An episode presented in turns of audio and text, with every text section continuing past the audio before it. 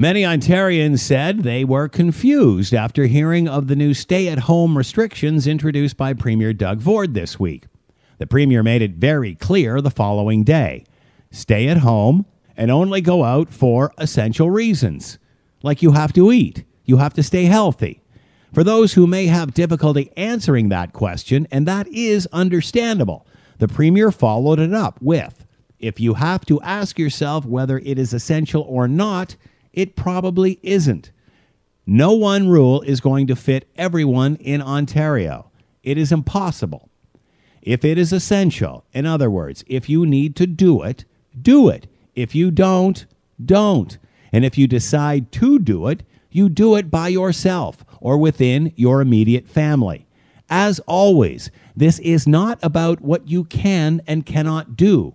It is about not coming in contact with anyone else.